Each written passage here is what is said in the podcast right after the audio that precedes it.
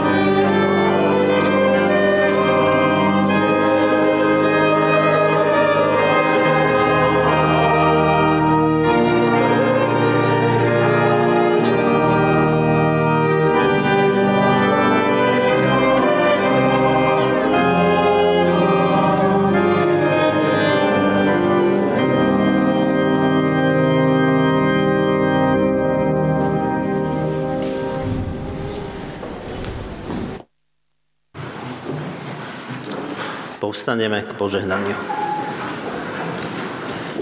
Nech nám Bôh, zjavený v zázraku vzkriesenia, udeli svoje požehnanie. aby sme na svojom dne, Pane, poznali Tvoje výšiny. Aby sme sa spoznali v Tebe, Kriste, a vo svojom umieraní zakúsili moc Tvojho vzkriesenia. Aby sme kráčali s vierou cez všetky malé noci a rána až k tej poslednej. Do Tvojho veľkého rána v mene Kristovej smrti a vzkriesenia. Amen.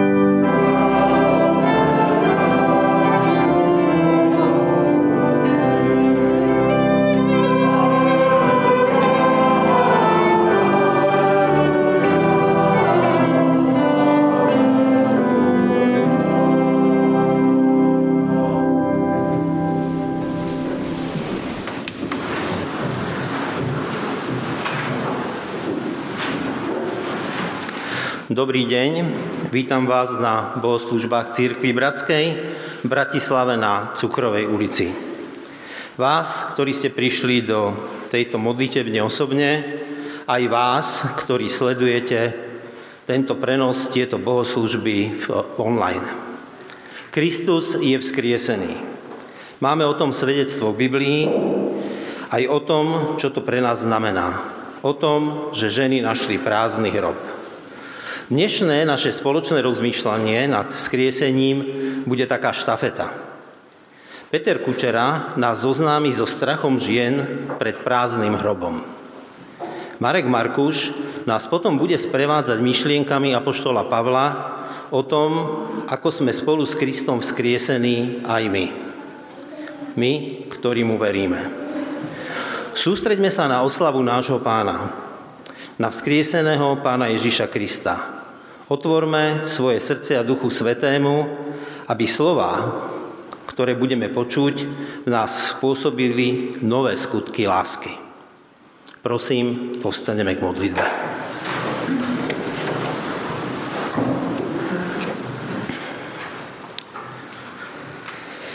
Náš Pane, ďakujeme Ti za Tvoju veľkú lásku, že si zostúpil k nám a obetoval sa za naše viny na kríži. Bože, ďakujeme Ti za víťazstvo nad smrťou, že náš Pán Ježiš Kristus stál z mŕtvych. Ďakujeme Ti, že cez Jeho utrpenie sme zachránení a môžeme prichádzať k Tebe, nášmu Otcovi. Ďakujeme, že cez utrpenie prichádza nový život. A prosíme ťa, aby aj naše utrpenia prislínesli pozitívne veci do tohto sveta aby utrpenie tých, čo bojujú za svoju slobodu, tých, čo sú v obklúčení, tých, ktorí sú chorí, tých, ktorí sú osamelí a tých, ktorí sú sklamaní, malo zmysel. Malo zmysel, ktorému vo svetle Tvojho kríža a vzkriesenia porozumieme. Amen.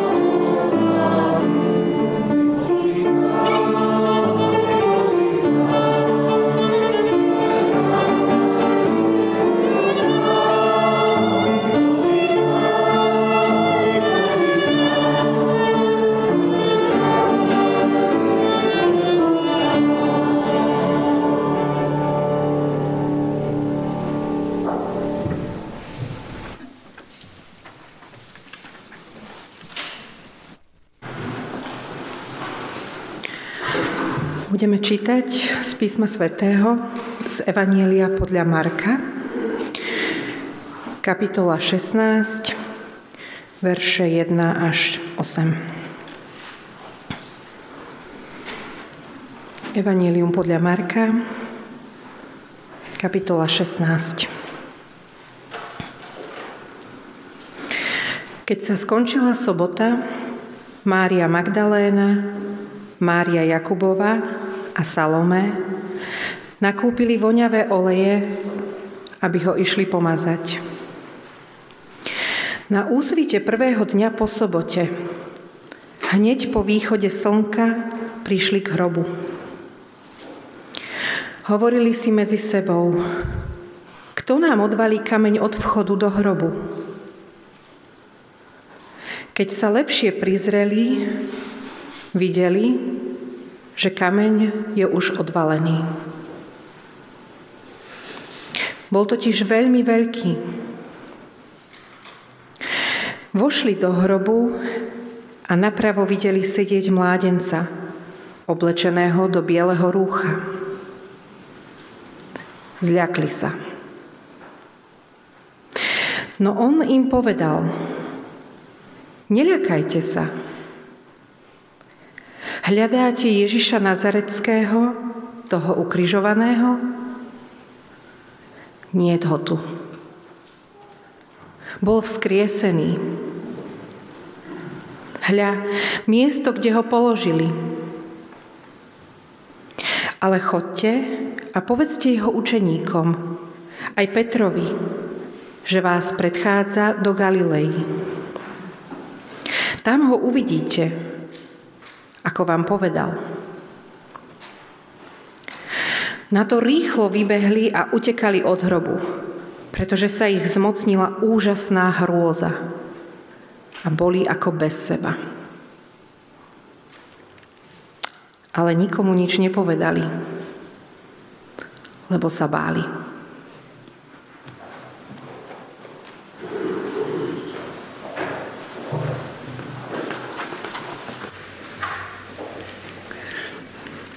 Nikomu nič nepovedali, lebo sa báli. Těmito slovy eh, končí některé rukopisy Markova Evangelia. Těmito slovy uzavírají ten příběh Pána Ježíše Krista. A pojďme se i my dnes přidat těm čtenářům, který, ke kterým Markovo evangelium dorazilo v této podobě. Tedy poslední dvě věty toho oddílu, verš 8, zní takto. Ženy šly a utíkali od hrobu, protože na ně padla hrůza a úžas. Nikomu nic, ne, nikomu nic neřekli, neboť se báli.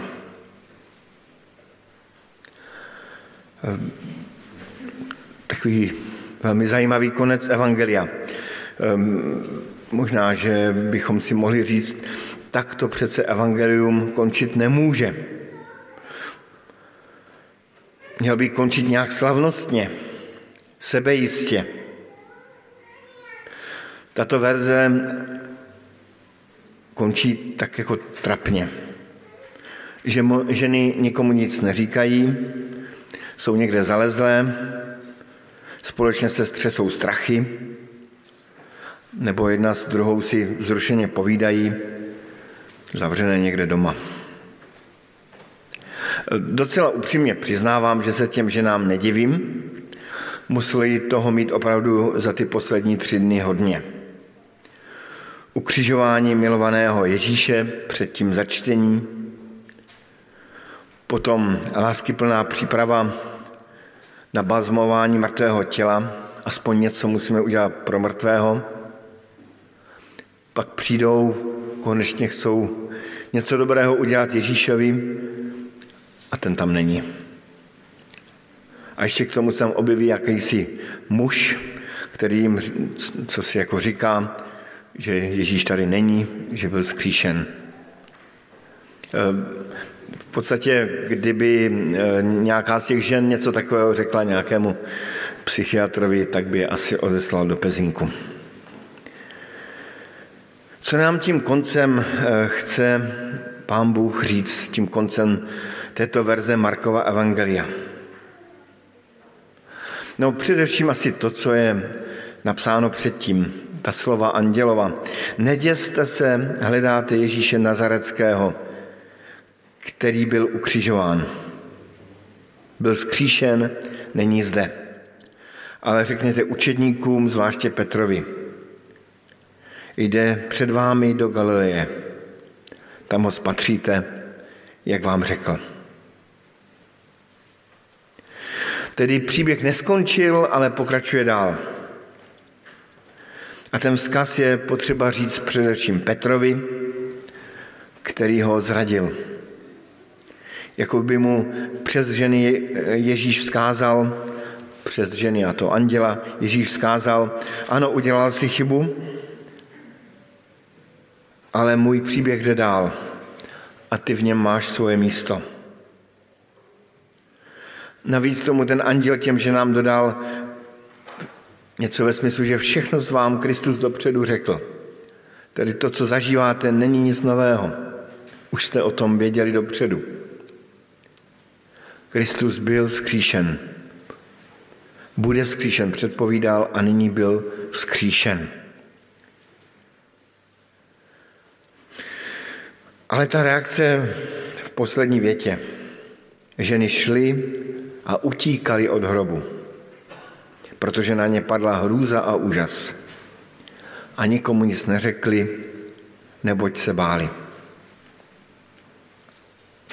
Tedy učedníci utekli, ti tam raději ani k tomu hrobu nešli, ženy také utekly. Všichni se báli. Všimněme si tady takovou genderovou vyváženost. Báli se muži i ženy. Tedy pán Ježíš se nemohl spolehnout ani na ženy, ani na muže. A všichni dohromady budou tvořit církev. Budou tvořit společenství lidí, které si Kristus vybral, aby zvěstoval evangelium o svém skříšení, o svém vítězství nad smrtí. Marek končí slovy, které nám připomínají, že církev nebyla a nebude společenství dokonalých. Bude to společenství často z mnoha důvodů bázlivých lidí. Přesto dostává církev silnou zprávu o vzkříšeném Kristu. Rozpačité začátky vůbec nemusí být špatné začátky, protože zvěst o Kristu je silnější a to je téma, o kterém bude mluvit Marek.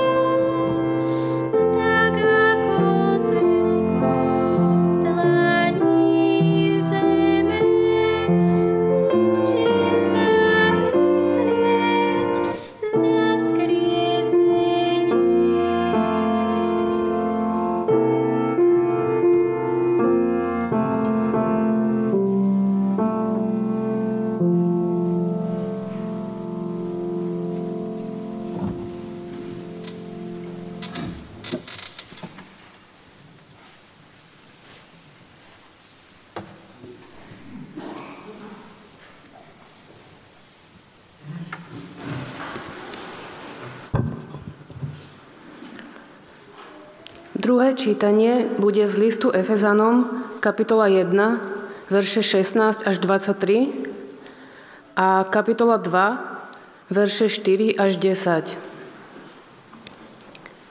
Z prvej kapitoly.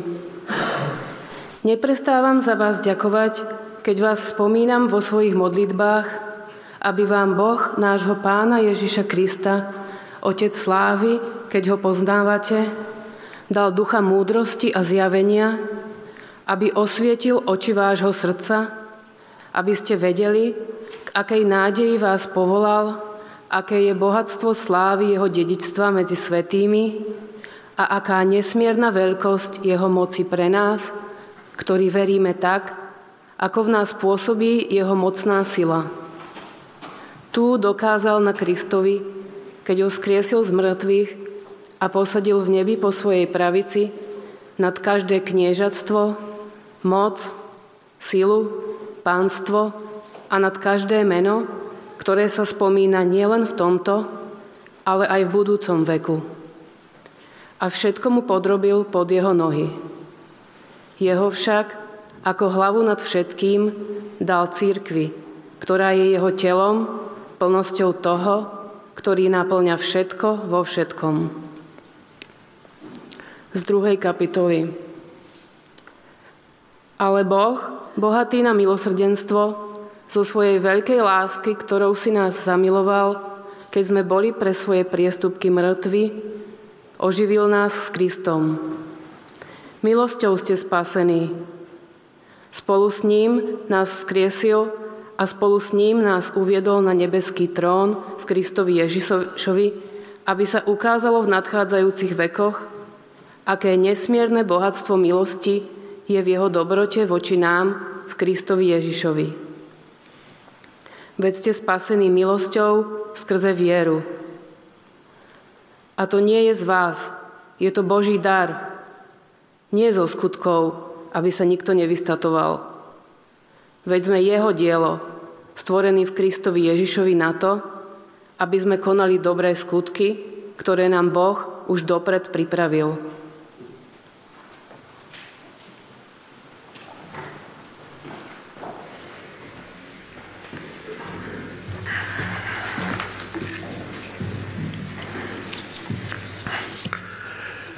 Dobré ráno. Viacerí, keď ste videli um, v tých oznamoch, že bude kázať aj Peter a ja, tak, tak ste sa ma pýtali, že či sa budeme prekrikovať, že či budeme kázať naraz. A to by Peter dneska určite vyhral, lebo náš pes mal včera v lese taký konflikt s lesnou zverou a tak som na ňo kričal, že som zachrypol tak, um, tak mi odpustíte um, tento môj hlas. Ale teda poďme um, k tomu nášmu príbehu dneska. Ako Peter už spomínal, Marek končí to svoje evanelium tak akoby veľmi rozpačito, akoby nedokončene. Nie divu, že cirkevní otcovia mali nutkanie tam niečo dopísať. A tak doplnili tzv. kanonický dodatok. To je v niektorých Bibliách máte po tom 8. verši ešte od 9. do 40. verša um, text, ktorý v pôvodných ruchopisoch nie je. Čiže vo svojom pôvodnom rozprávaní Marek necháva tieto verné ženy, prvé svetkyne skriesenia, zhrozené a úplne bez seba. Preto nikomu nič nepovedali, lebo sa báli. Bodka, koniec príbehu. Ale nebuďme voči ním príliš kritickí, pretože v judaizme druhého chrámu sa viedla vášnivá debata o vzkriesení. Hnutie farizeov z mŕtvych stanie obhajovalo a sadúcej ho odmietali. Pán Ježiš bol niekoľkokrát vtiahnutý do tohto konfliktu. Ale debata sa viedla o konci vekov, že čo urobí Boh nakoniec že by Boh vzkriesil uprostred dejín jedného človeka a navyše neúspešného potulného rabína, ktorý skončil potupnou smrťou na kríži? Taká absurdná myšlienka v židovskom diskurze jednoducho neexistovala. A teda naše najranejšie evanelium akoby končilo odkazom. Počúvajte, toto sa stalo. Tie prestrašené ženy sa predsa len neskôr odhodlali a o vzkriesení Ježiša nám povedali, preto ja, Marek, to tu nakoniec rozprávam. Ale my všetci si doteraz hlámeme hlavu, že čo sa to vlastne stalo a čo to všetko znamená. Táto otázka ako by s nami ostala dodnes. Piatkový príbeh ukryžovania je najväčším zdrojom inšpirácie pre kľúčové články vierovky, kresťanskú symboliku aj u nás. Máme tu kríž. Aj osobné prežívanie zbožnosti veriacich už 2000 rokov. Ale k nedelnému vzkrieseniu spravidla len povieme niečo o Ježišovom víťazstve nad smrťou a dôkaze jeho božskosti. Aj Markovo rozprávanie túto nerovnováhu akoby odráža. Na piatkové udalosti potrebuje 47 veršov. Z nedelou je hotový za 8 veršov. Čo pre nás vzkriesenie naozaj znamená? Nikto sa v nasledujúcich rokoch po tejto udalosti pri hľadaní odpovedí na túto otázku nenarobil tak ako apoštol Pavol. Najznámejšia je 15. kapitola prvého listu Korintianom, na vrchole ktorej tróni radikálny Pavlov verdikt. Ak nebol Kristus vzkriesený, potom je márne naše kázanie a márna je aj vaša viera. Ale my sme sa už na Veľký piatok začali ponárať do úvodu listu Efezanom, kde je vzkriesenie tiež dôležitou témou. A tam chcem pokračovať. Pavol veľmi dobre vie, že celý tento biznis vzkriesenia nie je jednoduchá vec. Aj C.S. Lewis povedal, že dožadovať sa jednoduchého náboženstva je na nič. Skutočné veci nebývajú jednoduché. Preto prvá vec, ktorú Pavol v modlitbe vyprosuje pre čitateľov, je dar múdrosti, dar vnútorného zraku. Aby sme uvideli niečo, čo bežne nevidíme. Aby nám bolo zjavené niečo, čo je zastreté, komplikované. A takéto osvietenie môže človek získať poznávaním Otca Slávy, ktorý je Bohom nášho pána Ježiša Krista verše 17-18. Čiže pohľad na Ježiša a jeho príbeh vtelenia, života, smrti a vzkriesenia je kľúčom k porozumeniu troch vecí, hovorí Pavol. Za prvé, nášho vlastného povolania v tomto svete, o ktorom Pavol hovorí, že je to nádejné poslanie, že nie je márne, pretože je ukotvené v slávnom a prastarom povolaní Božieho ľudu. Za druhé, porozumenie Božej moci, ktorá nás vďaka viere k tomuto poslaniu vyzbrojuje. A za tretie, že obe tieto veci, čiže naše povolanie a zmocnenie k tomu povolaniu, Boh demonstroval na Ježišovi, keď ho vzkriesil z mŕtvych a keď ho takto vzkrieseného, čiže ako človeka s telom z mesa a kostí, posadil v nebi po svojej pravici, a dal mu moc nad celým hmotným aj duchovným svetom. Páči sa mi poradie, v ktorom Pavol o tých prvých dvoch veciach hovorí. Najprv povolanie a potom zmocnenie. Ako povedal aj Ken Blanchard v knihe Vies ako Ježiš, Boh nepovoláva zručných a obdarovaných. On vyzbrojuje a zmocňuje povolaných. Ako však toto naše poslanie súvisí s Ježišovým vzkriesením? V spomínanej 15. kapitole 1. listu Korintianom Pavol hovorí, že, hovorí o tom, že vzkriesený Kristus je prvotinou, prvou úrodou nového stvorenia. Takže Boh s Ježišom teda naozaj uprostred dejín urobil to, čo plánuje urobiť s nami a celým stvorením. Žatva nového Božieho veku už začala a vzkriesený Ježiš je prvou úrodou. Boh v žatve pokračuje a my sme súčasťou toho istého sadu, toho istého poľa. Preto Pavol v zápäti hovorí aj o církvi a Kristovi ako hlave. Vzkriesenému Ježišovi je podriadené všetko a my, jeho církev, sme toho súčasťou. Cesta Ježiša je teda aj naša cesta. Jeho poslanie je aj našim poslaním. Je to cez nás, ako sa Kristove zámery s vesmírom naplňajú. Cez nás Ježiš naplňa všetko vo všetkom, je Pavlov výraz. Že Ježiš chce cez nás pôsobiť v celej šírke a hĺbke skúsenosti života. Ten Pavlov jazyk o kniežatstvách, mocnostiach a silách v 21. verši je jazykom, ktorý samozrejme zahrňa duchovné sily, ale aj všetky spoločenské, myšlienkové, politické, finančné, technologické a všetky iné systémy, štruktúry a inštitúcie včerajšieho, súčasného aj budúceho sveta. Tieto všetky sú vďaka vzkrieseniu dnes podriadené Ježišovi, sú súčasťou toho istého poľa.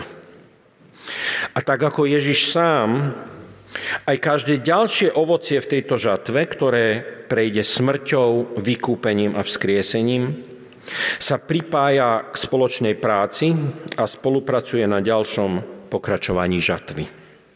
Až kým nebude celá úroda pod strechou pretože ako povedal Abraham Kuyper, e, známy holandský teológ a dokonca holandský predseda vlády na začiatku 20. storočia, nie je jediný centimetr štvorcový celej ľudskej existencie, na ktorý by Kristus, zvrchovaný vládca všetkého, nevzniesol svoj nárok, že je to moje.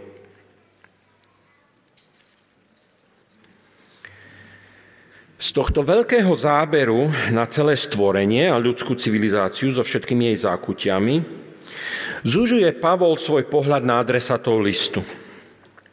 Na ich vlastnom príklade ukazuje, že s nimi a aj s nami je to podobné. Predtým sme boli mŕtvi vo svojich hriechoch.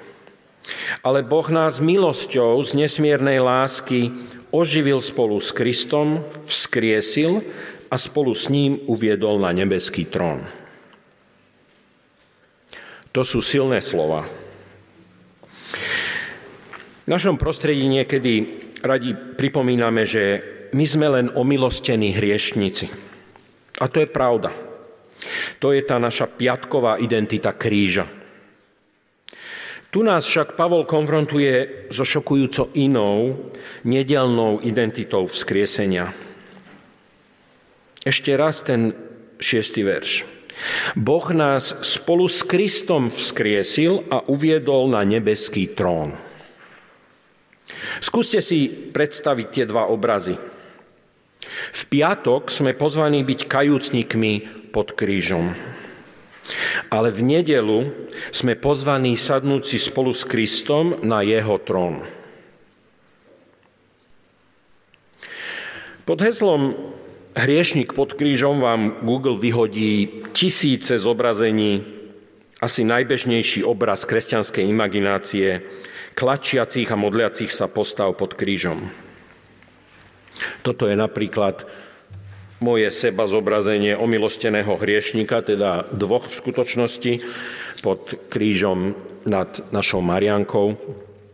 Máme hore na kopci takýto jednoduchý kríž, rád tam chodím s našim psom a, a vždycky je to pre mňa taký malý veľký piatok.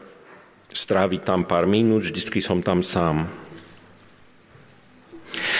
Ale aby sme tohto kajúcnika potom posadili na Kristov trón, možno taký obraz niekto niekde namaloval, ale ja som taký nenašiel.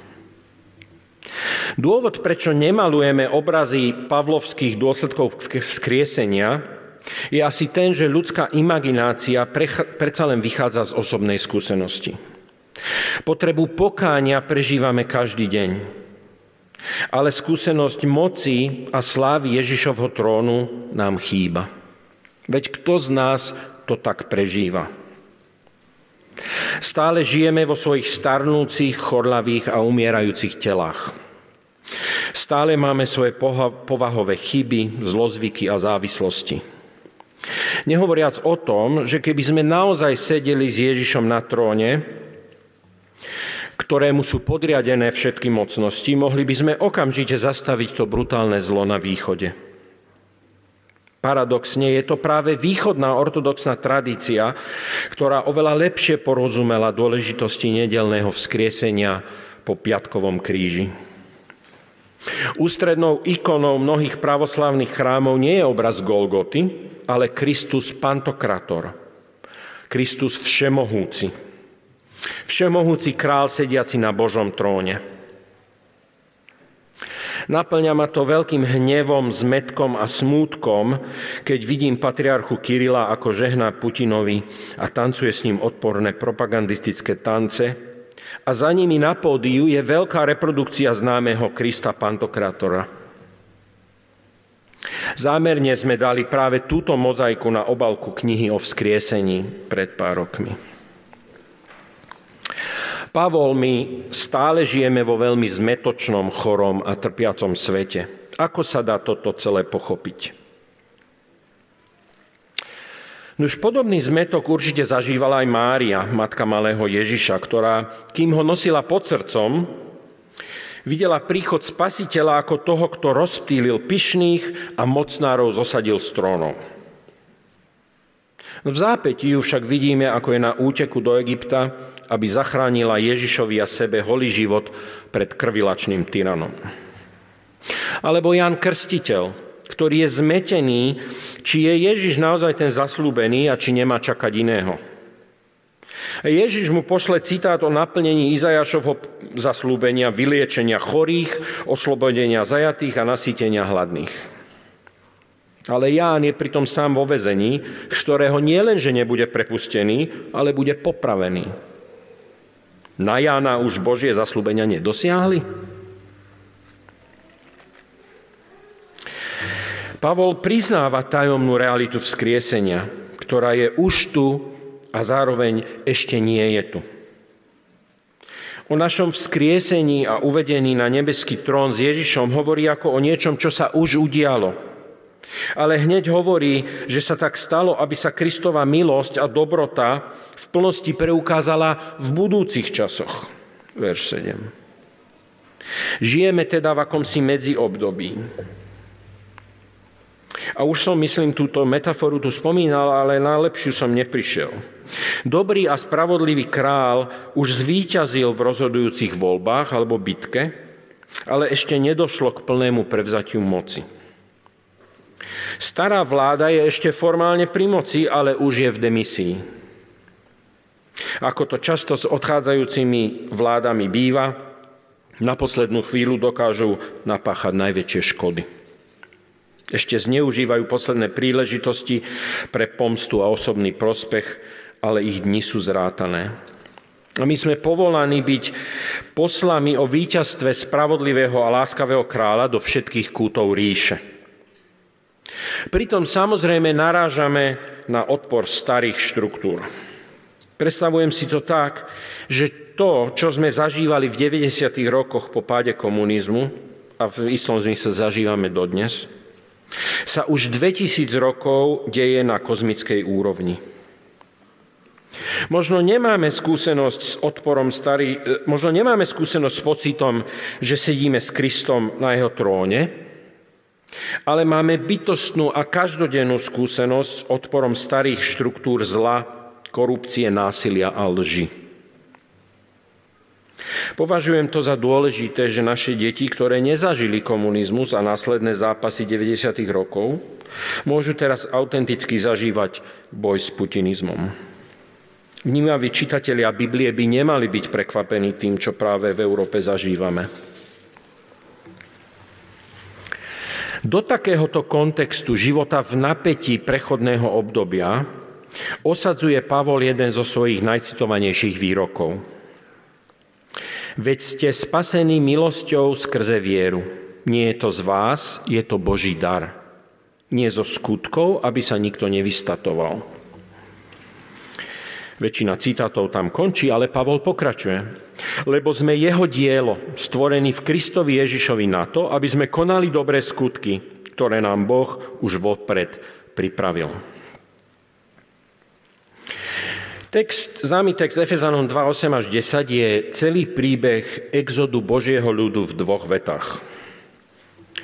Tak, ako Boh vyviedol Izrael z Egypta svojou vlastnou mocou, svojim mocným ramenom, povedal by žalmista alebo prorok, teda bez pričinenia a zásluh samotných zachránených, tak sme teraz aj my, Efezania, spasení vierou a Božou milosťou. A presne tak, ako po zachránení z Egypta dostal Izrael poslanie byť nositeľom nového zachráneného spôsobu života, tak sme aj my povolaní k novému životu vzkriesenia, pre ktorý sme boli stvorení. Pre Izrael bol sprievodcom na tejto ceste Mojžišov zákon. Našim sprievodcom je moc Božieho ducha. Toto je Pavlov jazyk dobrých skutkov v liste Efezanom. Dobré skutky v Pavlovom myslení nie sú o náboženskom aktivizme ani o príležitostnej dobročinnosti. Je to návrat k celistvému životu a poslaniu v tomto svete, ku ktorému si nás pred stvorením sveta vyvolil. Pretože už v tomto prechodnom čase, kým sa naplní čas, keď Boh zjednotí v Kristovi ako v hlave všetko, čo je na nebi i na zemi, máme byť chválou Jeho slávy. Hovorí Pavol v predchádzajúcej časti prvej kapitoly, ktorú sme čítali v piatok. Takže ako poslovia o víťazstve kráľa sme povolaní nielen šíriť túto dobrú správu, ale aj žiť spôsobom, ktorý je pre tento svet smerovkou. Akousi prípadovou štúdiou, ktoré ktorej výsledky sú príťažlivé. Pretože sú malým vtelením Božej pravdy, lásky, krásy a spravodlivosti. To je to Božie zmocnenie a vyzbrojenie, ktoré má moc presvedčiť iných, že existuje nový, lepší spôsob toho, čo znamená byť človekom, stvoreným na Boží obraz. V najbližších dňoch, týždňoch budeme postupne vstupovať do tohto napätia rôznych oblastí života v tomto kozmickom medziobdobí. Vodítkom nám bude list Efezanom a budeme skúmať, čo to znamená byť ľuďmi vzkriesenia, ktorí nechávajú svoju identitu a charakter premeniť a vzkriesiť našim Mesiášom. Ľuďmi, ktorí nielen hovoria o novom kráľovi sveta, ale aj vnášajú nový život vzkriesenia do svojej každodennej práce, do starostlivosti o zem a prírodu, do vzťahoch rodičov a detí, do manželstva, do, man- do spoločenských a mocenských systémov, ktorých sme súčasťou. Pretože vďaka Ježišovmu vzkrieseniu je každý náš deň, každá hodina nášho zamestnania, naše jarné upratovanie a sadenie kvetov v záhrade, náš rozhovor s deťmi pri večeri, pomoc v centre pre ukrajinských utečencov. To všetko sú malé vtelenia, malé chrámy, kde nastáva dotyk neba so zemou.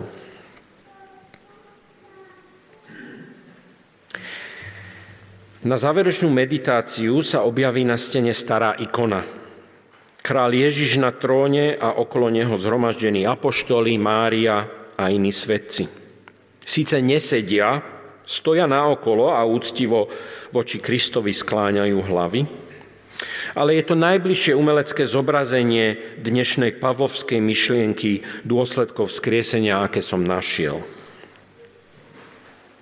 tak vás pozývam ponoriť sa do tichej modlitby vďačnosti za dar spasenia a do modlitby otvoreného očakávania, k akému novému dielu vás vzkriesený král Ježiš Kristus pozýva. Amen.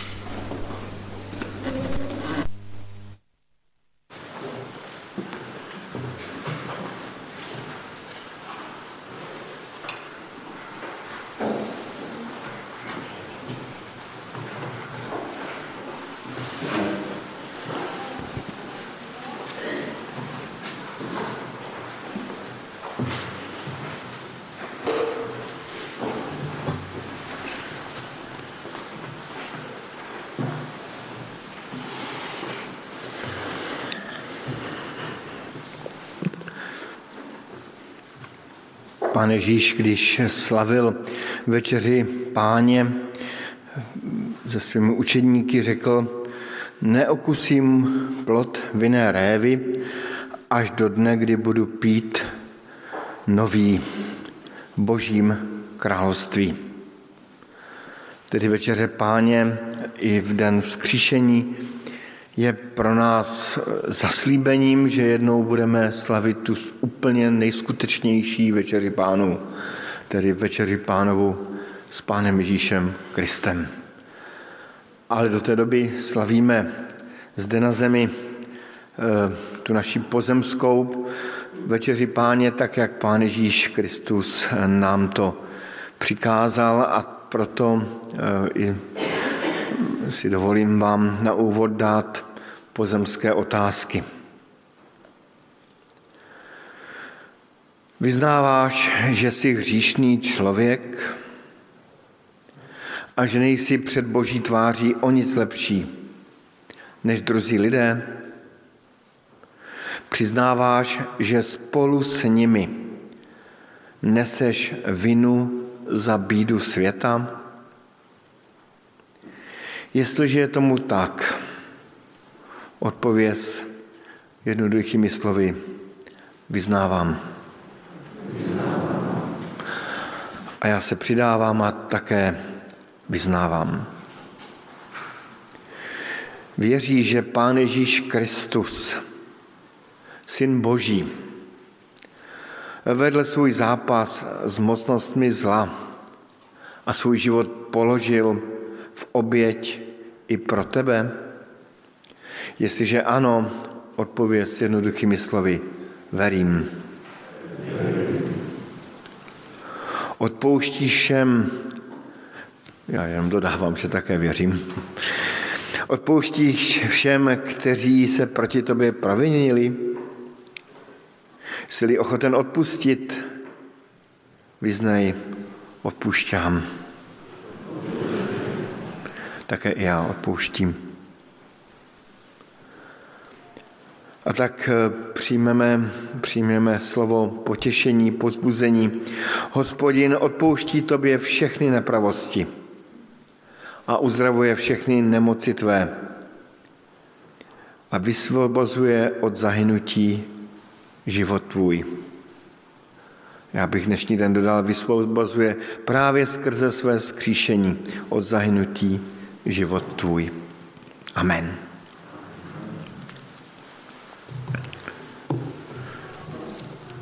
Připoňme si i ta slova, která pán Ježíš sám řekl, tak jak nám je zapsal evangelista Marek. Když jedli, pán Ježíš vzal chléb, lámal jej a řekl, vezměte a jeste, to je moje tělo. A když bylo po večeři, vzal pán Ježíš kalich a řekl, pijte z něho všichni, toto je krev nové smlouvy, která se za vás prolévá. A právě u Marka čteme i ten dodatek. Amen, pravím vám, že už neokusím plod vinné révy, až do dne, kdy ho půjdu pít nový v božím království. Rád bych ještě před večeří páně poděkoval. Pane Ježíši Kriste, děkujeme ti za i tuto možnost si připomínat tvoji smrt za naše hříchy, tvoji krev, tvoje tělo, krev, která byla prolévána, tělo, které bylo lámáno. A děkujeme ti i za to zaslíbení, že jsme tvoje děti a že se dočkáme dne, kdy budeme slavit večeři páně s tebou samotným, s tím vzkříšeným Kristem, o kterém čteme a ve kterého i v tento den velmi věříme tak nám prosím požehnej toto slavení. Amen.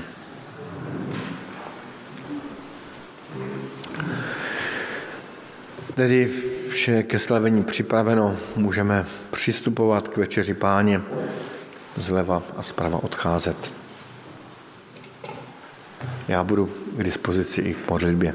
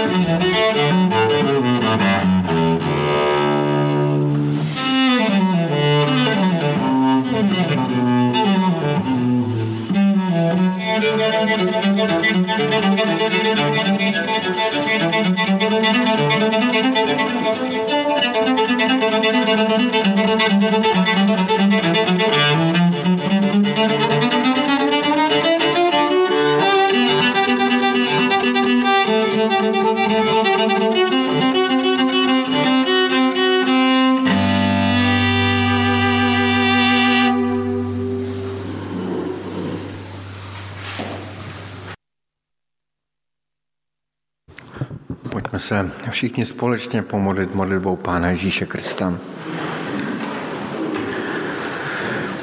Oče náš, ktorý si na nebesiach, posved sa jméno Tvoje, príď kráľovstvo Tvoje, buď vola Tvoja, ako v nebi, tak i na zemi. Chlieb náš každodenní daj nám dnes a odpust nám naše viny, jako aj my odpúšťame našim výnikom a neuvoď nás do pokušenia, ale zbav nás od zlého, neboť Tvoje kráľovstvo i moc, i sláva na veky.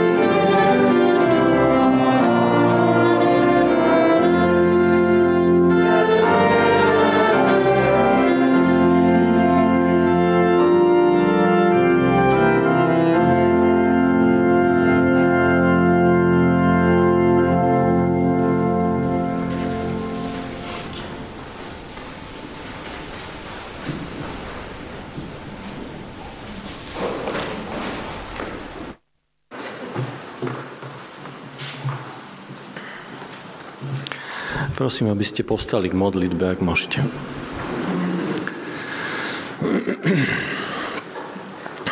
Pane Bože, Pane Kriste, Duchu Svety, Ty si sa rozhodol stvoriť Adama a Evu a stvoril si nás na svoj obraz. Dal si nám slobodu a zodpovednosť za túto zem jeden za druhého.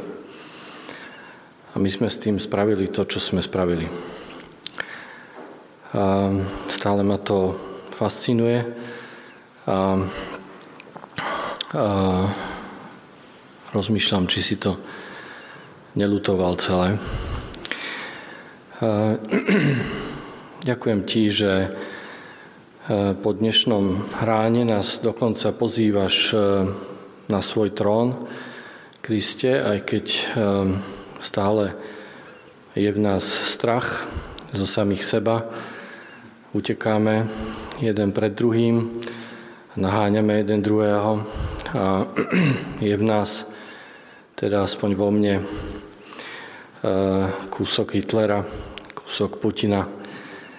A ty nás pozývaš ehm, k sebe na svoj roveň. Ďakujem ti za tvoju milosť, ďakujem ti za tvoju dôveru, za tvoju láskavosť voči nám. Ďakujem ti, že e, vyťazíš nad našou biedou každý deň aj dnes.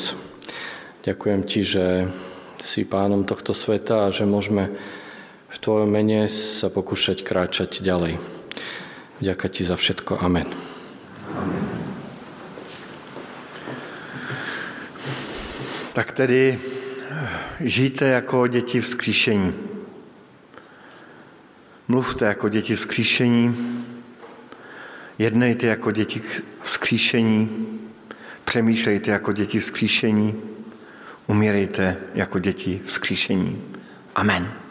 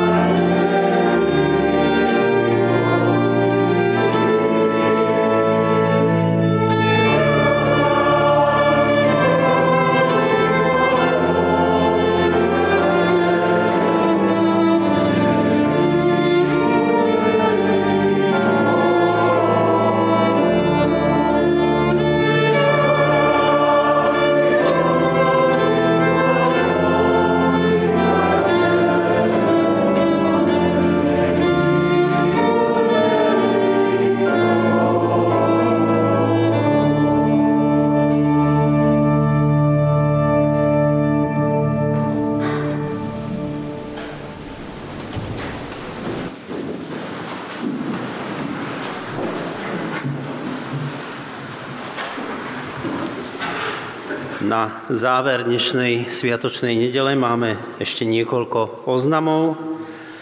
Zajtra na veľkonočný pondelok pozývame vás všetkých na prechádzku s obedom v prírode. Stretneme sa o 10.30 pod vysielačom Kamzík a spoločne vyrazíme na americkú lúku, kde si spravíme piknik a nejaké aktivity.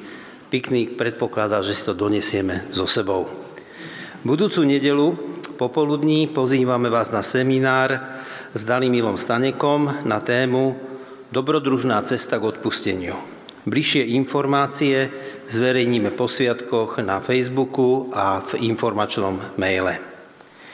Tiež vás pozývame na pravidelné nebesné nedelné bohoslužby. Tu o 10. budú jak v sále, tak aj online. Mám jednu smutnú správu. Dnes nad ránom zobral brat Jozef Gabovič. Rodine vyjadrujeme účasť a nádej zo vzkriesenia. Ďalšie informácie nájdete na našej webovej stránke alebo na Facebooku. Prajem vám požehnanú sviatočnú nedelu.